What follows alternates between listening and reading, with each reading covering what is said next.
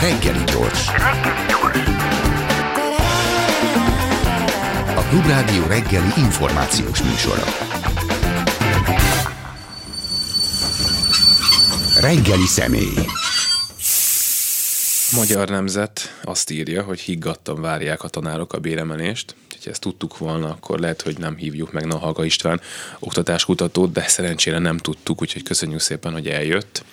Szívesen. És a elfogadott státusz törvény kapcsán, hogyha most elfelejtjük azt a megoldást, hogy ez valamiféle bosszú a engedetlenkedő pedagógusok számára, hanem a értelmet feltételezzük a jogalkotóról, akkor ön lát-e olyan problémát az oktatási rendszerben, amire most ez a törvénymódosítás választ ad, vagy, vagy megpróbál legalább választ adni? Hát igen, ez az utóbbi inkább az igaz, hogy próbál választ adni valamire, és az szerintem egyértelműen a pedagógus hiány de ezt valami egészen furcsa módon teszi sokokból. Az egyik fontos az, hogy egész egyszerűen önmaga ellen dolgozik hogyha egy ilyen státusztörvény érvényes egy országban, akkor abban az országban nem szívesen tanítanak a pedagógusok. Magyarán sokan elhagyják a pályát. Ha sokan elhagyják a pályát, akkor csökken a pedagógusok létszáma, és éppen, hogy nem nő.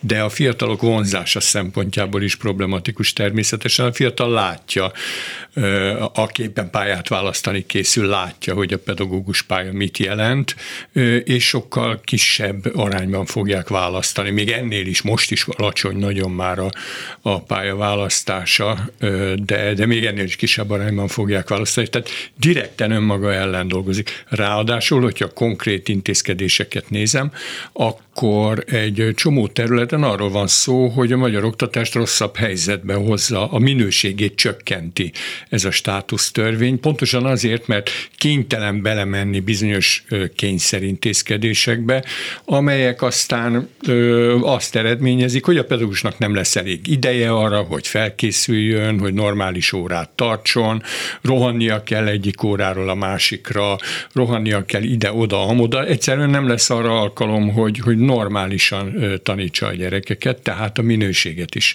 rontani fogja ez a státusztörvény, hogyha bevezetik. Nem terveztem nagyon politizálni ebben az interjúban, de most kénytelen leszek azt megkérdezni, hogy önnek van-e arra tipje, hogy miért nem lehetett ezt úgy megcsinálni, hogy tényleg vonzóvá tegye a pályát a tanárok számára, mert az valóban látszik, hogy volt egy tiltakozás, ami azért hozzájuk is eljutott, nyilván lekezelően, becsmérlően nyilatkoztak róla, de eljutott hozzájuk, hogy van egy tiltakozás, erre belerúgtak még kettőt a tanárokba, és pont tényleg önmaguk ellen fordul, tehát hogy nekik sem jó ez, a tanároknak sem jó, senkinek sem jó. A szakértelem hiányzott, vagy, vagy egyszerűen tényleg ez az erőből lenyomunk mindent, és akkor ez lesz a vége. Szerintem az oktatáspolitikai vezetés még nem döbbent rá arra, hogy nekik is rossz ez rá fog döbbenni. Tehát amikor már, már egészen bántó lesz a pedagógus hiány, amikor egészen konkrét napi problémák adódnak belőle, akkor majd ők is rá fognak erre döbbenni. Szerintem most még abban az illúzióban élnek, hogy ebben a státusztörvényben meglévő intézkedések alkalmasak lesznek legalább megállítani a, a csökkenést.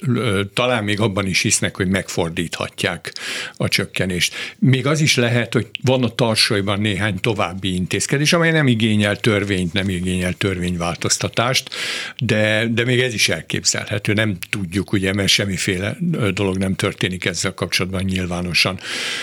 Úgyhogy én azt gondolom, hogy, hogy a, a, a, a politikai része ennek a dolognak annyi, hogy valóban a pedagógus létszám az, ami mozgatja ezeket a folyamatokat. Az, hogy, az, hogy meghosszabbítjuk bicskéig, mert itt is erről van szó tulajdonképpen sokadikra már, az pedig hozzátartozik az attitűdjeikhez. Tehát egész egyszerűen így gondolkodnak politikai kérdésekről, így gondolkodnak másokkal való együttműködésről, társadalmi egyeztetésről és egyebekről, hogyha egyszer ellenállás van, akkor még inkább odalépünk a gázpedálra, és kész.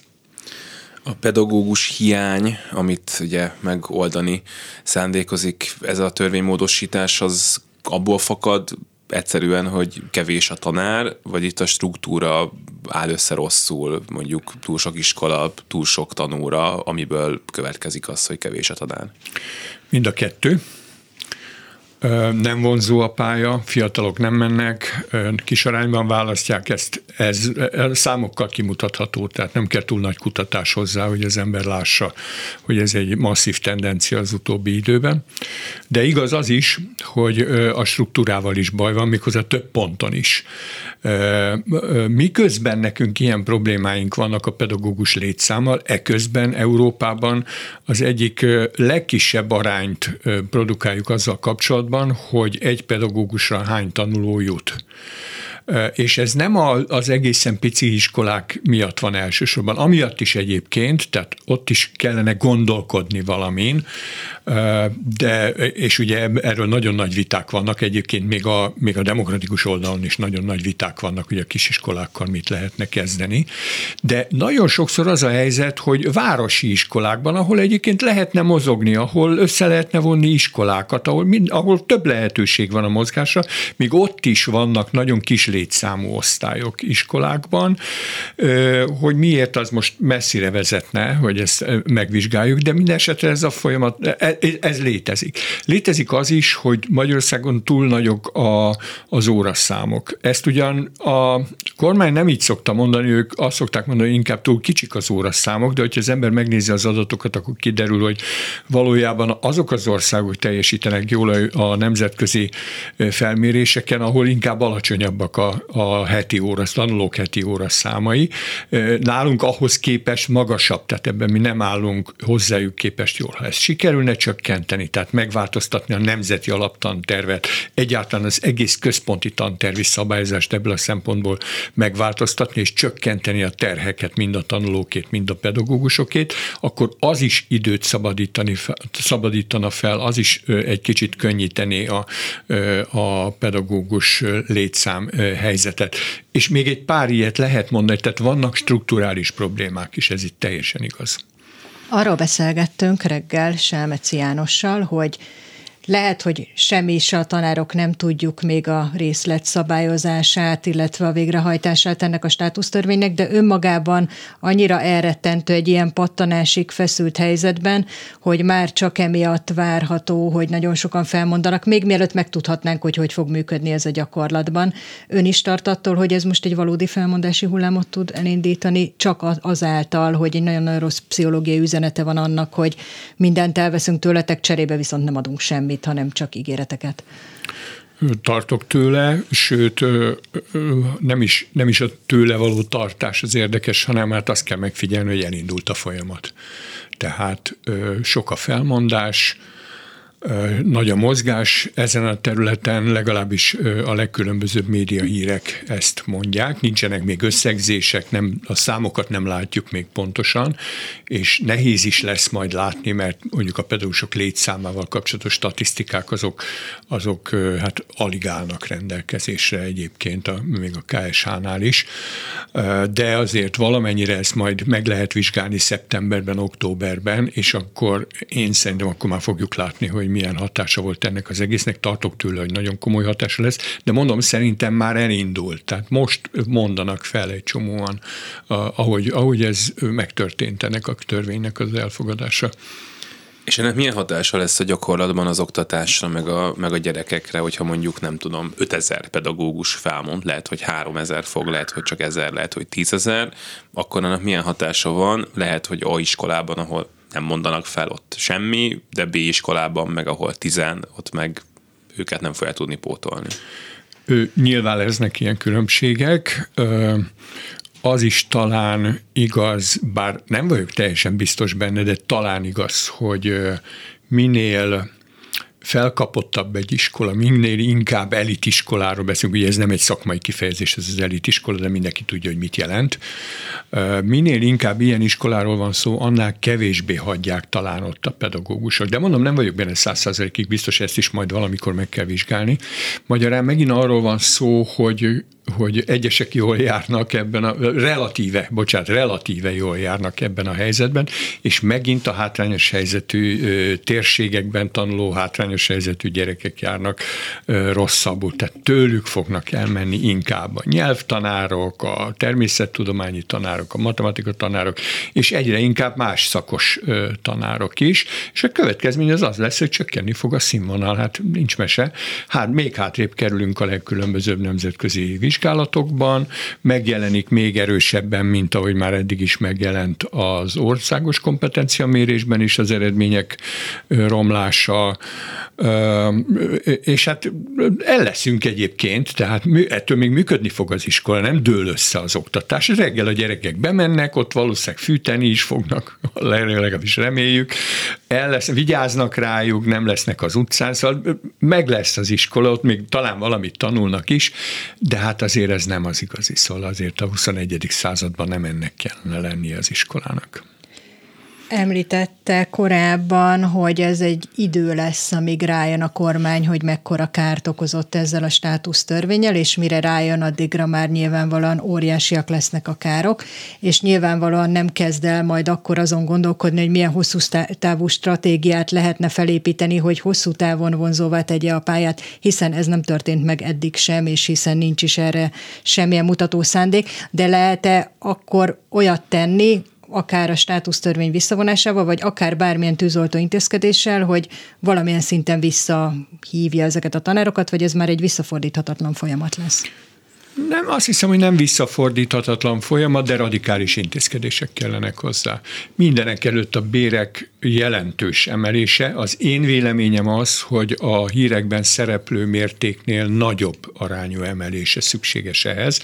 Az, amit mondanak, hogy tudnélik a a diplomások átlag bérének 80%-áig kell felemelni, ugye 2025-ig, ha jól emlékszem, a pedagógusok átlagbérét, az véleményem szerint ahhoz kevés lesz, hogy tömegeket szólítson meg újra és hívjon be az oktatásba.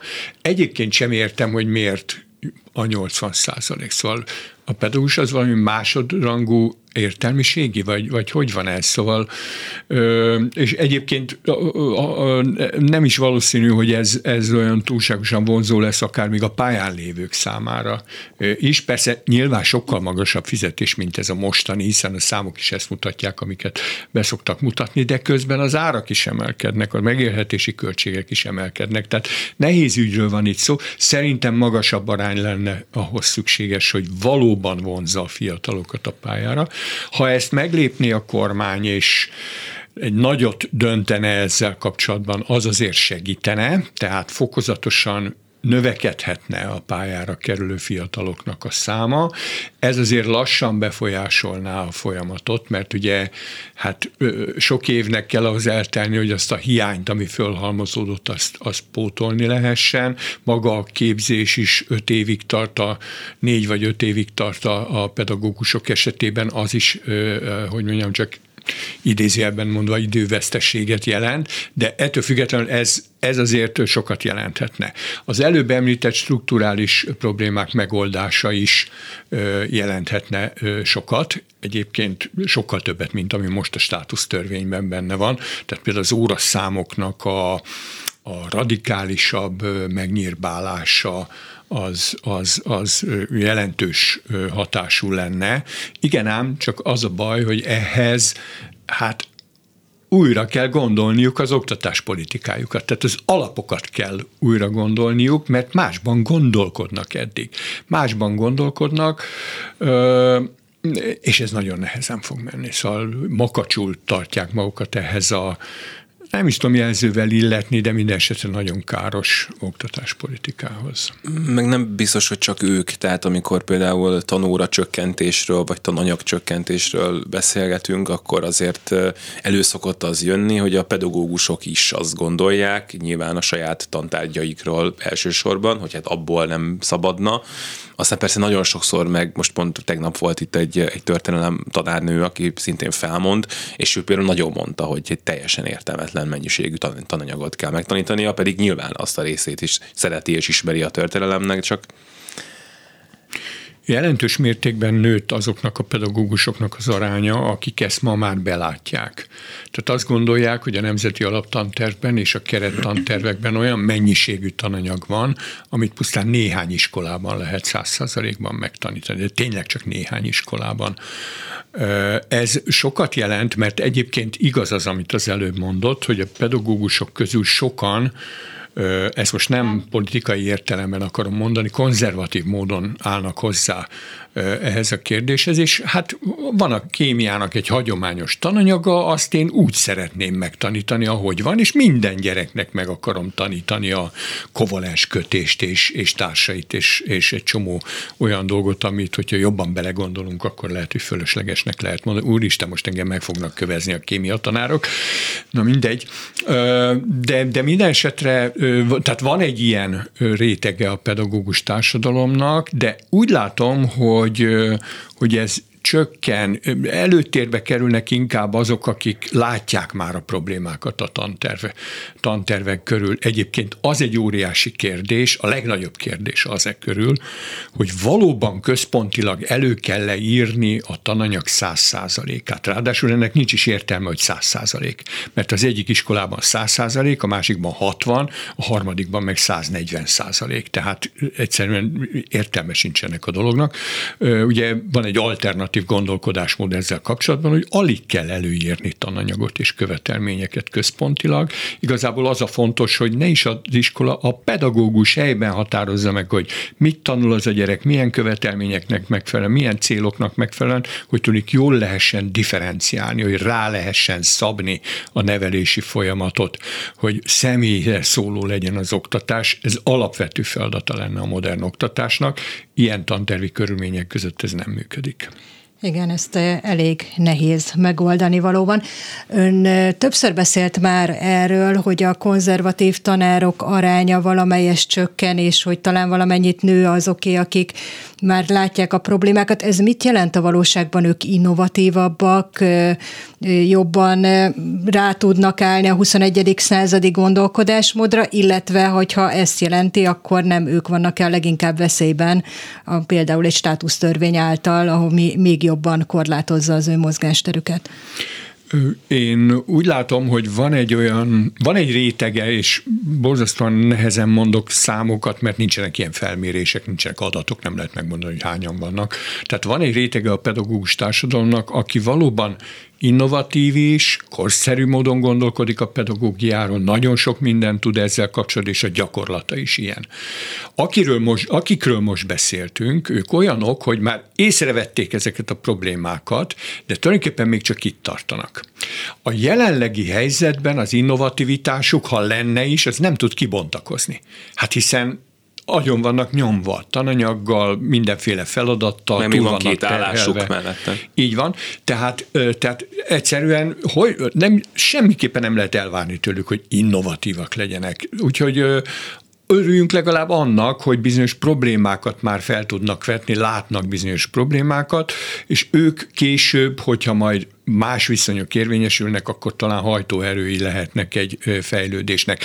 És van egy harmadik réteg, amelyik még idáig sem jutott el, tehát továbbra is abban gondolkodik, hogy hát az volt a jó, mint az ő gyerekkorában tanították őt, úgy kellene most is tulajdonképpen csinálni. Igen, pont ezen gondolkodtam, amit az előbb mondott, hogy hát nagyon sok pedagógus, nagyon sok különböző okból, tehát például azért, mert tényleg van még két állása, és nincs neki arra ideje, hogy maga szabja meg, hogy milyen keretek között tanít, de hogy örül annak, hogy le van írva, hogy mit kell megtanítani hány órában, mert hogy ez egy, hát hogy is mondjam, egyszerű és picit adott esetben akár megúszós megoldás is, de legalább egyértelmű, és nincs az, hogy jön a szülő megkérdezni, hogy most azt miért nem tanultad meg, nincs az, hogy nem tudnak valamit a gyerekek, amit papíron tudni kéne, neki nem bonyolult, ő leadja az anyagot, aztán nyilván kiderül, hogy persze nem jut el a végére, mert hát Kádárig én sose jutottam el történelemből. Igen, ez, hogy mondjam, erre szokták azt mondani, bár én nem szeretem ezt, a, ezt mondani, de, de sokan ismerik ezt a, ezt a megfogalmazást, hogy ő az, aki nem igazán pedagógus. Tehát a, a pedagógus az halad a korral. Tehát az, az, az érti, hogy milyen folyamatokról van szó, szóval próbál igazodni ezekhez a folyamatokhoz. ő ezt nem ér, várja, szóval ő a szakmunkás. Tehát ő várja, hogy megmondják neki, hogy mit kell csinálni, pontosan meglegyenek a tankönyvek. Nekem régen mondták azt többször, hogy hogy milyen borzasztó dolog az, hogy mondjuk matematikából nyolc tankönyv közül lehet választani. Mondják meg, hogy mit kell tanítani, ez legyen benne egy tankönyvben, és akkor én azt tanítom. De hát ez egy őrület, hogy nyolc tankönyv közül kell választani. Most ugye nem ez a helyzet, most meg van mondva pontosan, hogy miből kell tanítani. Tehát, tehát azt gondolom, hogy, hogy ők nem igazából azt a fajta pedagógus munkát végzik, amit elvárna a 21. század. Tudnának oda fejlődni, tehát én, én mindig bízom az emberekben, hogyha más körülmények lennének, mások lennének az elvárások, és mások lennének a feltételek, jobbak, kedvezőbbek, tehát hogy mondjam, megengedőbbek és, és a munkára ösztönzőbbek lennének a feltételek, akkor ők is tudnának fejlődni szerintem. Ebben a ilyen körülmények között viszont gyakorlatilag ez elvárhatatlan. Igen, pont ezt akartam megkérdezni, hogyha éveken át elnyomnak egy alapvetően innovatív, ambiciózus tanárt, akkor előbb-utóbb belesimul a rendszerbe, nem előbb-utóbb azt mondja, hogy jó, hát ha nem hagytok engem érvényesülni, akkor ledaráljuk a tananyagot, úgyis ezt akarjátok tőlem. Igen, és ez egy fontos felismerés a, a, a szervezet szociológiának egy nagyon fontos felismerése a, a, az oktatás területén, hogy tudnélik fontos a pedagógus nagyon, tehát amikor ő bemegy az osztályba, becsukja maga mögött az ajtót, akkor ott az ő tudása, az ő attitűdjei, az ő gyerek szeretete és minden, amit ő jelent, az érvényesül. Oké, tehát fontos a pedagógus, na de hogy ő milyenné válik, hogy, hogy ez milyen lesz ez a tudás, milyen lesz ez az attitűdrendszer, az nagyon függ attól, hogy milyen a szervezet, milyen a tantestület, a tantest, igen, a nevelőtestület. Hogy annak milyen a szervezeti kultúrája, vezetési kultúrája, hogy annak milyen a pedagógiai kultúrája, meddig jutott el az innovativitásban, tehát a tanuló szervezetté válásban. Tudunk olyanokról, akik az egyetemet, főiskolákat, főiskolát nagyszerű eredményekkel végezték el, jók voltak nagyon pedagógiából, pszichológiából is, azt mondtuk volna mi ott az egyetemen, hogy hú, kiváló pedagógus lesz belőle, és valahogy el is indult kiváló pedagógusként, tényleg látszott rajta, hogy belőle lehet valami, de sajnos egy olyan környezetbe került, ami visszafogta őt. És az a tipikus, hogy beleszürkülnek ebbe a környezetbe ezek a hallgatók, akik már utána persze fiatalok, gyakorlók. Aztán van a másik, aki hát nem olyan nagyon jó eredményekkel végzi el az egyetemet, nem mondom, hogy bugdácsol, de azért minden esetre nem kiválóak az eredményei, és bekerül egy igazi innovatív, hajtós, nagyon jó feltételeket biztosító nevelőtestületbe, azonnal bekapcsolódik a, a, a feladatok végrehajtásába, munkába, és egész egyszerűen kibontakozik, és, és szárnyai nőnek, és, és csodálatos pedagógus lesz belőle, és innovátor lesz belőle, olyan, aki tud együtt haladni a többiekkel.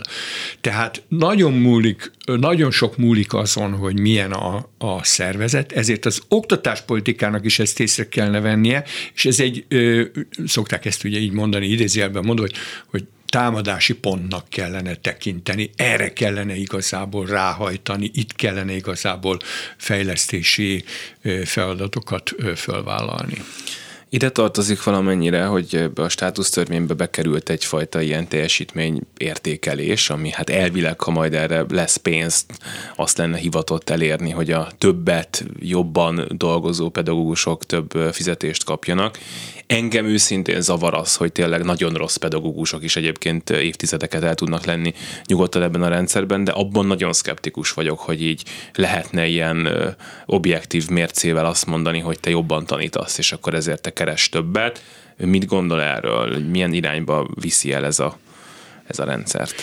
Én az én szakmai meggyőződésem az ugyanis ez az értékelés témája, és az értékelés az pedagógia. Tehát ez nekem szakmám is. Nekem a szakmai meggyőződésem az, hogy az összetett, komplex képességek, nagy átfogó kompetenciák területén az embereket nem lehet sorba rendezni. Ezért a pedagógiai felkészültség, mondjuk hívjuk így, hogy pedagógiai felkészültség, vagy pedagógiai munkaszínvonala, ez is egy olyan komplex valami, aminek a tekintetében nem lehet sorba rendezni a pedagógusokat. Persze tudunk azért különbségeket mondani, tehát a a, a ránéz az ember egy tantestületre, azért tudja azt mondani, hogy XY az meglehetősen gyenge, ő pedig borzasztóan jó pedagógus, de azért ezt is lehet árnyalni, van, aki azért itt is találna problémákat, ott is találna előnyöket, és így tovább. Szóval ez de egyébként bizonyítható is, ha úgy tetszik, akkor matematikai értelemben is bizonyítható, hogy ilyen sorbarendezés nem létezik. Ezért nagyon nagy bajban lesznek az igazgatók, amikor ezt majd csinálniuk kell. Tehát a, meg kell határozniuk, hogy mennyi pénzt adjanak a pedagógusoknak. Aminek értelme van, az az önértékelés, és az, amit az előbb mondtam, a fejlesztési folyamatokban való bevonása a pedagógusoknak. Tehát, hogy hasson a közösség a pedagógusra, hogyha baj van valakivel, azért azt lehet érzékelni, hogy gond van egy pedagógussal, akkor segíteni abban, hogy ő fejlődni tudjon, mindenfélét biztosítani neki ehhez. Ez, ezek működnek egyébként a gyakorlatban, tehát iskolaigazgató lenne itt, akkor most azt mondod, hogy ugyan már hát ezek évtizedek óta működő dolgok, tényleg működnek ezek az ügyek, csak úgy tűnik, hogy a minisztériumban nem nagyon tudták és megcsinálták ezt a Bornírt rendszert, hogy az igazgatónak évente évente minden pedagógust értékelni kell, és meg kell határozni, hogy mennyi fizetést kapjon. Az egészen pontos szabályt azt most nem mondom el, lehet, hogy nem is tudnám fölidézni. Ez őrület, ez, ez olyan feszültségeket fog teremteni a tantestületekben, hogy, hogy ez szét, fogja, szét fog szakítani egy csomó tantestületet. Érthetetlenek lesznek bizonyos döntések. Én nem mondom azt, hogy részrehajlóak lesznek az igazgatók, igazgatók, de nem lehet jól dönteni egész egyszerűen. Nem lehet jól dönteni. Úgyhogy ez, ez, ez egy nagyon-nagyon káros döntés volt. Ráadásul az is kérdés, hogy mennyire tud differenciálni ez a rendszer, hiszen nyilván másfajta teljesítmény szükséges egy tanár részéről, ha már így tudunk ilyen általánosabban ilyen szót használni, hogy teljesítmény egy budapesti elitiskolában, mint mondjuk egy borsodi mélyszegénységben lévő település kisiskolájában, hogy mennyire lehet ezt a fajta teljesítmény értékelést ilyen módon differenciálni? Ö, ez is abba, abba tartozik bele, amit az előbb mondtam, hogy valójában itt sem lehet sorrendet megállapítani. Ugye azt szokták mondani, hogy a hátrányos helyzetű gyerekekkel foglalkozó pedagógusok nehezebb munkát végeznek. Emögött ott van egy, egy szegénységi bizonyítványunk, hogy tudnélik, nem készítjük fel kellőképpen a pedagógusokat arra, hogy ilyen típusú feladatokat végeznek. A pedagógus munkához hozzátartozik az, hogy hátrányos helyzetű gyerekekkel is dolgozni kell. Ráadásul itt nem megyek bele most a részletekbe, mert akkor még néhány órát itt ülhetnénk, de, de, de, de valójában az iskola követel itt olyan hibákat ö, hoz be, olyan problémákat, amik miatt valójában ezek a helyzetek kialakulnak, egyáltalán az esélyegyenlőtlenség maga kialakul, tehát egyáltalán nem mondhatom én azt, hogy a hátrányos helyzetű gyerekekkel foglalkozó pedagógusok mindenképpen valami magasabb színvonalú munkát végeznek. Van, aki igen, van, aki nem, és ennek is bizonytalan a, a megjelölése, ahogy az előbb mondtam, a megállapítása. Úgyhogy én itt sem szeretnék sorrendet alkotni. Az elitiskolákban a pedagógusok dolga most szívesen mondanám azt, hogy tehetséges gyerekeket nevelnek, de ez sem teljesen igaz, mert valójában itt egy szelekciós folyamatról van szó, és azt kell mondanom, hogy tehetségesnek tekintett gyerekekről van szó, meg olyanokról, akik már az iskola legelejétől védett állapotban vannak, és, és mások rovására jutottak el oda, ahova eljutottak, tehát sokkal bonyolultabb a dolog, úgyhogy én, én egyáltalán nem tennék különbséget ezek között. Elvárom azt, hogy a pedagógus azt a feladatot tudja jól végrehajtani, amit végre kell hajtania, és igyekeznék a feltételeket biztosítani hozzá. Ez az iszonyúan fontos, hogy ha, ha kell, akkor tényleg minden ott legyen, tárgyi feltételekben, anyagi feltételekben, infrastruktúrában, vezetésben, mindenben, ami szükséges ahhoz, hogy azt a feladatot, amit ő éppen ellát, azt jól tudja ellátni. És ezt a szelekció kérdést pedig felvetném. Tehát nem. Szóval az a nem jó, hogy ilyen kérdéseket kell feltennünk, és logikus, hogy ön fölteszi ezt a kérdést. Teljesen jogos, hogy mi van az elitiskolában, és mi van a hátrányos helyzetű gyerekeket tanító iskolákban. Csak a fene egye meg, ez egy alaphelyzetünk, amit évek óta nem igazából ö, vetünk fel, hogy ezt az alaphelyzetet ezt meg kéne változtatni. És ezt hogyan lehetne megváltoztatni, meg mondjuk, hát kinek lenne arra politikai bátorsága, hogy azt mondja, egy szülőnek, hogy nem viheted el a gyerekedet egy szerinted jobb iskolába, és igen, azokkal a gyerekekkel fog a te gyereked együtt tanulni, mert az a te gyerekednek is jobb, meg neked is, hogyha ilyen társadalmat hozunk létre, mert hogy ez a szülő, ez a többi szülővel szépen megbeszélve majd ezt megoldják, vagy hát elmennek szavazni, és akkor majd nem úgy szavaznak, és akkor ezt nem fogja csinálni a politika. Így van. Ö, az iskolarendszer problémái közül a legnehezebb, az egyik legnehezebbről van szó.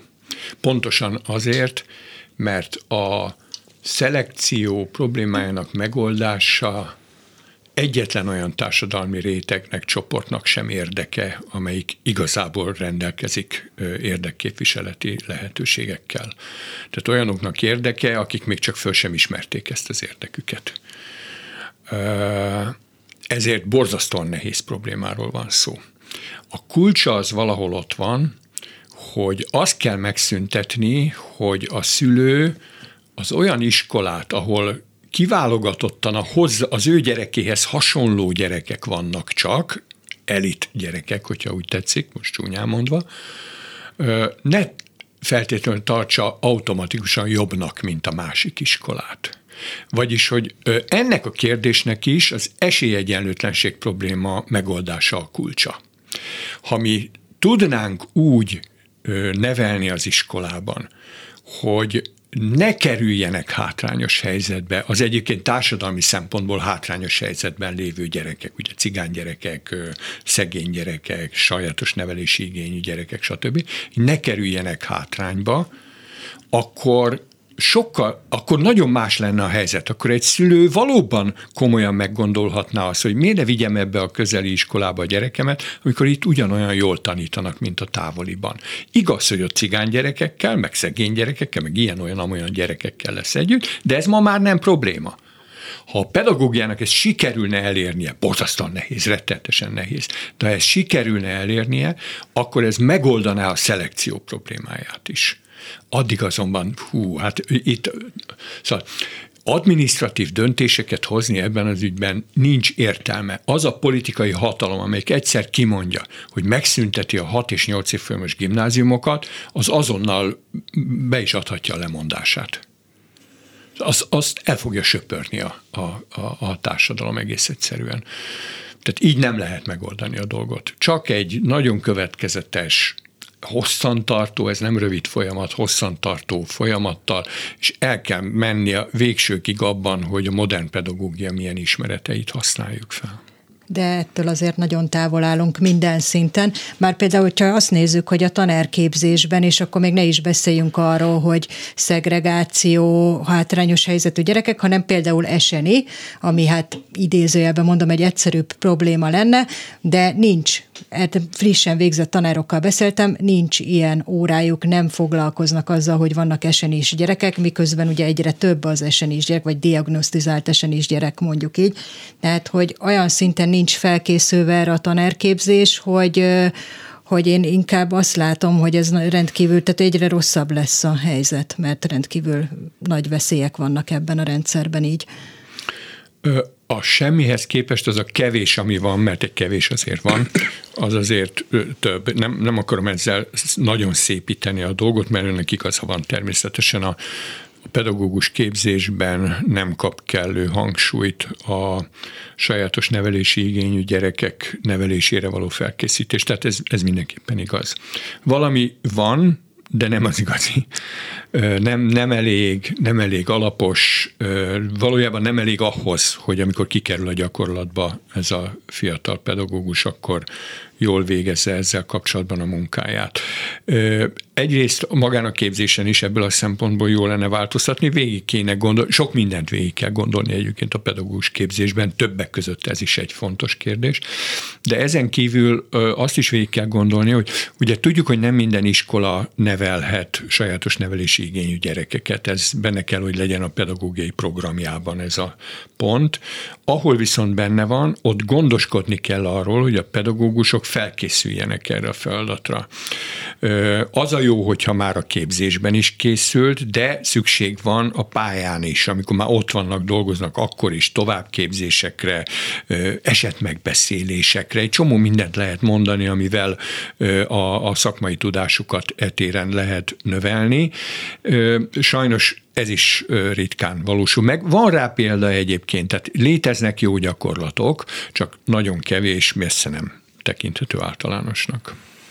Ja, mondta, hogy ez az elitiskolák, nagyon nem elitiskolák probléma az oktatás egyik legnagyobbja, és erről eszembe jutott, van előttünk most itt egy háttér, hogy majd hogyan alakul át a érettségi jövőre, és ennek a részleteiben most nem tudunk belemenni. Nekem az jutott eszembe, hogyha mondjuk nekem mondanom kéne valamit még mondjuk emellett, ami a oktatási rendszerünk egy nagy problémája, akkor biztos, hogy az értékelési rendszert azt, azt előszedném, hogy ebben mennyi mindent csinálunk rosszul, szerintem egyetértene velem abban, hogy itt lehet még egy nagy probléma gombócot találni, amit el kéne kezdeni gyúrogatni?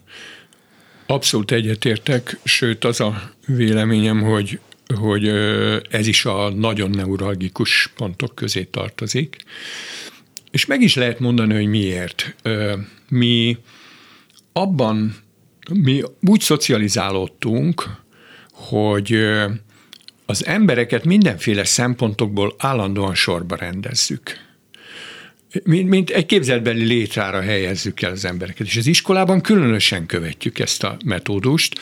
A gyerekeket az osztályzással, a vizsgákkal, mindenféle módon az értékelés folyamataiban állandóan megítéljük, méricskéljük, sorba rendezzük, te gyenge vagy, te jó vagy, és itt tovább, és itt tovább.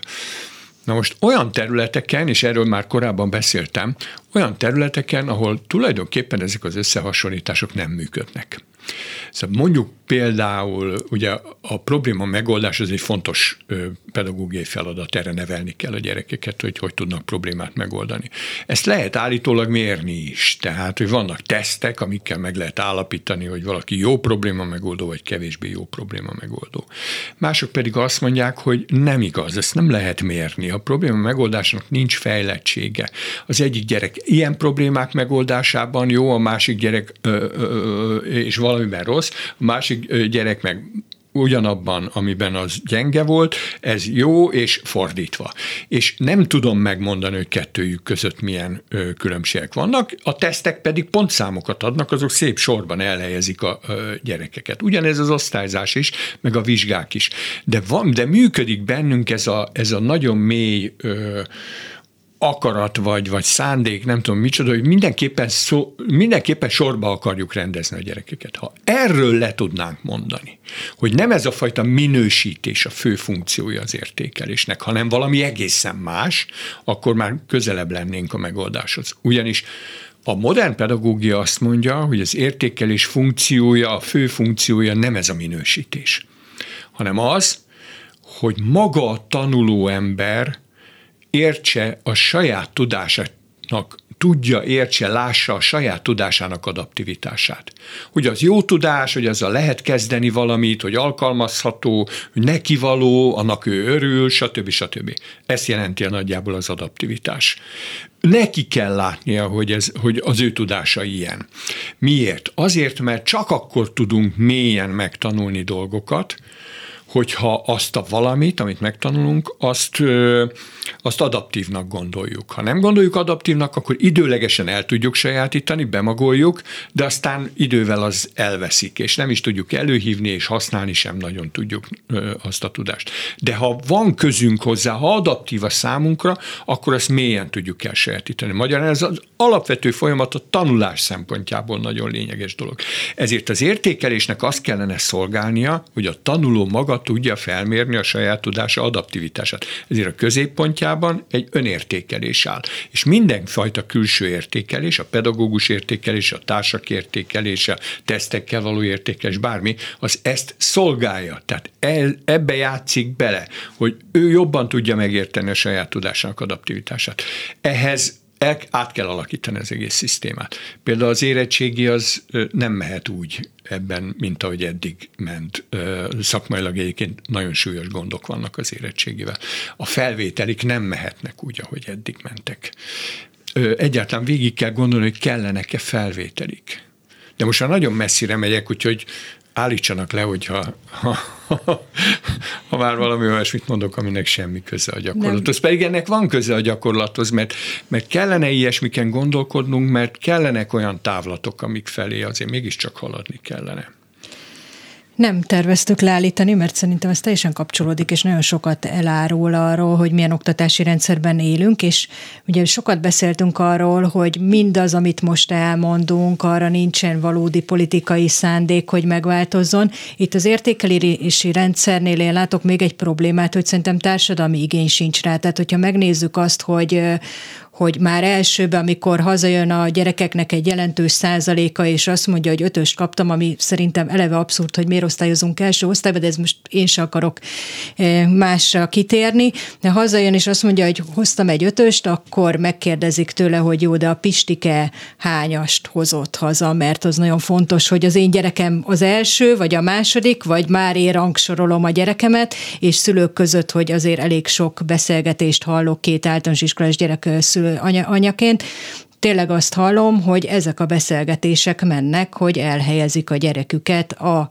teljesítmény, tehát a, pusztán az alapján, hogy milyen jegyet kaptak, elhelyezik őket az osztályban egyfajta rangsorban, és erre trenírozzák őket hat éves koruktól kezdve csúnyát fogok mondani, le kéne szoktatni a társadalmat erről. Tehát, és ez nem lehetetlen. Én emlékszem, hogy nagyon-nagyon sok vitát váltott ki, és borzasztóan ellentmondásos volt az egész, amikor ugye 2005 és 2010 között, most az egészen pontos évszámokra nem emlékszem, megszűnt az osztályozás az alsó tagozaton borzasztó ellentmondások voltak körülötte, és nagy harcok, de mindegy, sok iskola ezt tudta jól csinálni és a szülőkkel meg tudták beszélni, hogy ez mit jelent, kialakítottak valami módus vivendit közösen, hogy akkor mostantól ez az értékes hogy is lesz, és ott érdekes módon a szülők döntő többsége ezt elfogadta. És csak ennyi kellett hozzá, hogy értelmesen meg kellett beszélni, látni kellett, hogy mi a célja ennek az egésznek, hogy a gyerek érdekeit szolgálja, stb. Szóval nem lehetetlen ez. Persze, ahol úgy láttak hozzá, hogy hát már megint kitalált az oktatáspolitika valamit, hogy mi meg nekünk meg végre kell hajtanunk, de nem baj, mert továbbra is egyes, kettes, hármas, négyes, ötöst fogunk adni, csak az lesz beírva, hogy nem felelt meg, meg megfelelt, meg közepesen megfelelt, meg, meg szóval, tehát így is lehet, meg úgy is lehet hozzáállni a dologhoz. Én nem, egyáltalán nem tartom lehetetlennek, hogy a szülői társadalmat, annak a nagy részét, tehát nem mindenkit nyilván, de a nagy részét meg lehet győzni arról, hogy egy másfajta viszony az értékeléshez, az sokkal jobb lenne a gyerekének is, neki is és a pedagógusoknak is egyébként. Én szoktam azt itt mondani, hogy valószínűleg a szükséges oktatási reformot azt a mindenkori ellenzék, a szülők és a tanárok hármas csapatban fúrnák meg e, minden lehetséges oldalról. Nem olyan rég itt volt Radó Péter, és ő azt mondta, hogy igazából egy csomó mindenben a szakma annyira már nem vitatkozik, hogy milyen irányba kéne elmenni, és mondjuk látva néhány országot, nem olyan messze tőlünk, én azt is gondolnám, hogy vannak jó példák, amiket, amikből lehetne tanulni, és nagyon érdekelne, hogy ön mit gondol, hogy miért nem kezdünk ezzel semmit. Már csak azért sem értem, mert mondjuk már középtávon is, tehát kifut egy generáció egy iskolából, akik jobban képzettek, az nekünk mindannyiunknak jó, jobb, több lesz a GDP-nk. Ö, tanulni kellene. Elvileg a, a pedagógus képzésben ma már nem egyenletes színvonalon, meg nem mindenhol teljes mértékben, de azért lényegében egy korszerű pedagógiai, pszichológiai képzést kapnak a hallgatók. Kikerülnek a gyakorlatba, és ott tulajdonképpen visszacsöppennek egy régi gyakorlatba, az ő általuk régebben megtapasztalt, közoktatásban megtapasztalt gyakorlatba, és előjönnek a, a régi reflexeik, és a problémáikat azok alapján próbálják meg megoldani. Tehát pontosan abban az időszakban, amikor az egyetemen, főiskolán elsajátítottaknak meg kellene erősödniük a gyakorlat által, mint egy visszaigazolást kellene kapniuk a gyakorlat által, éppen egy ellenkező gyakorlat hatásának vannak kitéve, és egyszerűen visszaesnek a, a régebbibe. Nem mindenki persze, ez is nyilván nagyon vegyes, de sokan vannak így. Na most ha a tanulási folyamatot lehetne valahogy úgy igazgatni, hogy ez a visszaesés ez ne következzen be, hanem éppen, hogy a kezdő gyakorlat az mondjuk az első öt év, az erősítse meg azt, amit egy, korsz, amit egy korszerű pedagógiaként, korszerű pszichológiaként megtanult az egyetemen, főiskolán a, a hallgató, akkor az nagyon sokat jelentene. Ma az a fő probléma, hogy természetesen el lehet olvasni bármit, meg lehet ismerkedni a finn iskolarendszerrel, az észtel, a lengyellel, lehet PISA eredményekről olvasni, mindent elérünk tulajdonképpen, csak az a baj, hogy az alapvető gondolkodásmódja sok pedagógusnak nem ilyen. Ez érthető, mert hogy tudnik egy régebbi pedagógiában szocializálódtak, nem sikerült igazából az átállás egy modern pedagógiára, magyarán nem tudják elfogadni ezeket, a, ezeket az elveket. Radó Péternek igaza van, hogy egyre többen elfogadják, tehát ebben van változás, és én is úgy látom, hogy, hogy viszonylag jó irányba mennek ezek a dolgok, csak nem túl gyorsan. Viszont valóban itt egy tanulási folyamatról lenne szó, ezt nagyon alaposan végig kellene gondolni, és akkor itt gondolni kellene a képzés megújításra, a továbbképzés. Nincs továbbképzési rendszerünk komoly, nincs felépítve, nincs koncepciója. Van, valami van, mert vannak továbbképzések, de, de, de nem, nem egy, egy jó cél érdekében működő, nem egy, egy koncepciózusan működő valamiről van szó. És hát amit mondtam már, hogy a szervezeteket megerősíteni, tehát a tantestületekre beinvestálni, sokat ott erősíteni azokat a folyamatokat, amelyek egy modernebb pedagógia felé visznek. Szóval én azért ebben a tekintetben optimista vagyok, akkor nem, hogyha ez a ez a fajta oktatáspolitika továbbra is lenyomva tartja a, az innovációs folyamatokat. Tehát ehhez azért innováció kell. Kellene egy olyan politikai környezet, amelyik ezt az innovációt engedi. Minek kéne történnie ahhoz, hogy ezt felismerjék? Amit mi most itt elmondott, hogy kéne egy olyan politikai környezet, ami az innovációt engedi, tényleg arról van szó, hogy láthatóan sejtik már, hogy mi lenne a helyes út, ennek ellenére továbbra is meghosszabbítanak, bicskéig erőből nyomnak le, tűzoltásszerű törvényeket hoznak. Minek, mi, milyen összeomlásnak, vagy milyen jelnek kell ahhoz történnie, hogy elinduljanak egy ilyen irányba?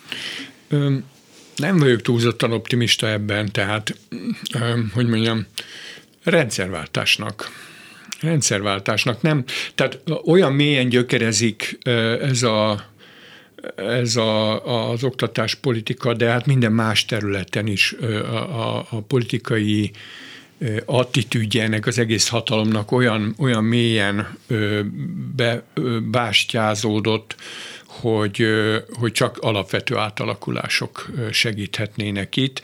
Erre a dolog természetéből adódóan nem tartom alkalmasnak ezt, magát, ezt a, ezt a hatalmat most. El fogunk vegetálni valahogyan az elkövetkező években. Nem, nem vagyok politikus, tehát nem szívesen jósolok itt ilyen dolgokat. Az oktatás politikában lesznek pofonok, amiket majd el kell viselnie az oktatás politikusoknak, ezekre lesznek valamilyen válaszaik, ezek várhatóan nem lesznek különösebben adekváltak, ahogyan most például ez a státusztörvény sem volt az, tehát ilyenre még, ilyenekre még számíthatunk valószínűleg.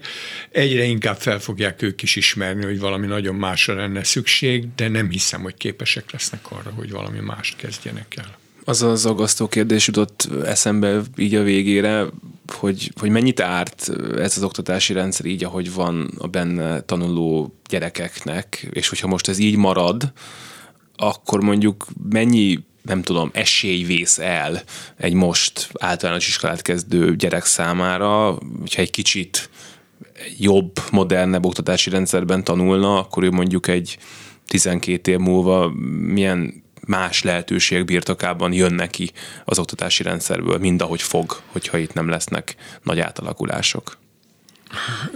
Ezt, ezt nehéz megmondani, mert ugyanis hát nem próbáltuk soha. Vagy Szóval volt ugye egy időszak, amikor a magyar gyerekek teljesítménye a nemzetközi felmérésekben egészen kiváló volt. Ez a részben a 70-es évek elején, aztán a 80-as évek közepén elvégzett nemzetközi vizsgálatokban, akkor az IEA most is benne van ugyanezekben a mostaniakban is, de akkor elsősorban ez a szervezet szervezte ezeket.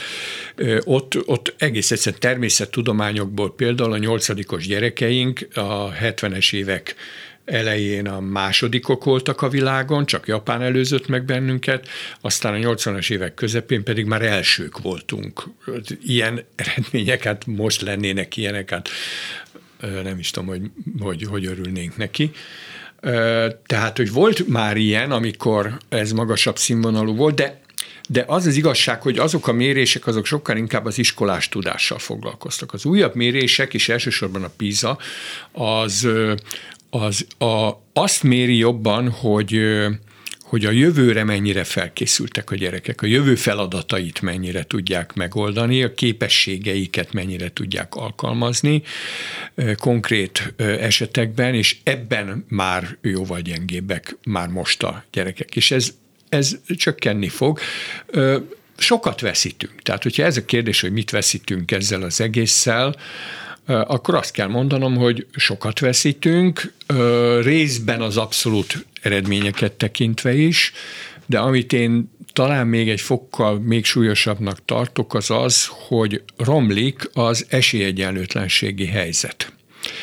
Magyarán a leszakadók még jobban leszakadnak, és egyre nagyobb tömegek szakadnak le, akikkel nem tudom, hogy mit fog kezdeni a gazdaság. Ezek a gyerekek ugye egyre nagyobb számban olyanok kerülnek ki az iskolából, akik nem tudnak tanulni, elemi készségeik nem kellően fejlettek, és most sorolhatnám tovább ezeket a dolgokat, és egyre nagyobb számban történik ez, ez én szerintem a gazdaság számára hallatlanul veszélyes, az egész társadalom számára nem csak a gazdaság, de talán a gazdaságban mutatkozik meg a leginkább.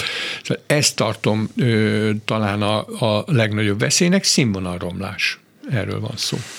Hát meg, hogy rossz nekik az iskolában, én már picit annak is örülnék, ha kevésbé lenne rossz. Köszönjük szépen Nahalka István oktatáskutatónak, hogy itt volt velünk, ezzel a műsor véget ért elkészítésében segítségünkre volt Lantai Miklós, Simon Erika és Petes Vivien. Elköszönnek a műsorvezetők. Herskovics Eszter. És Sálmeszi János maradjanak a Klubrádióval. A hírek jönnek most Báder Tamástól. Reggeli gyors, nem marad le semmiről.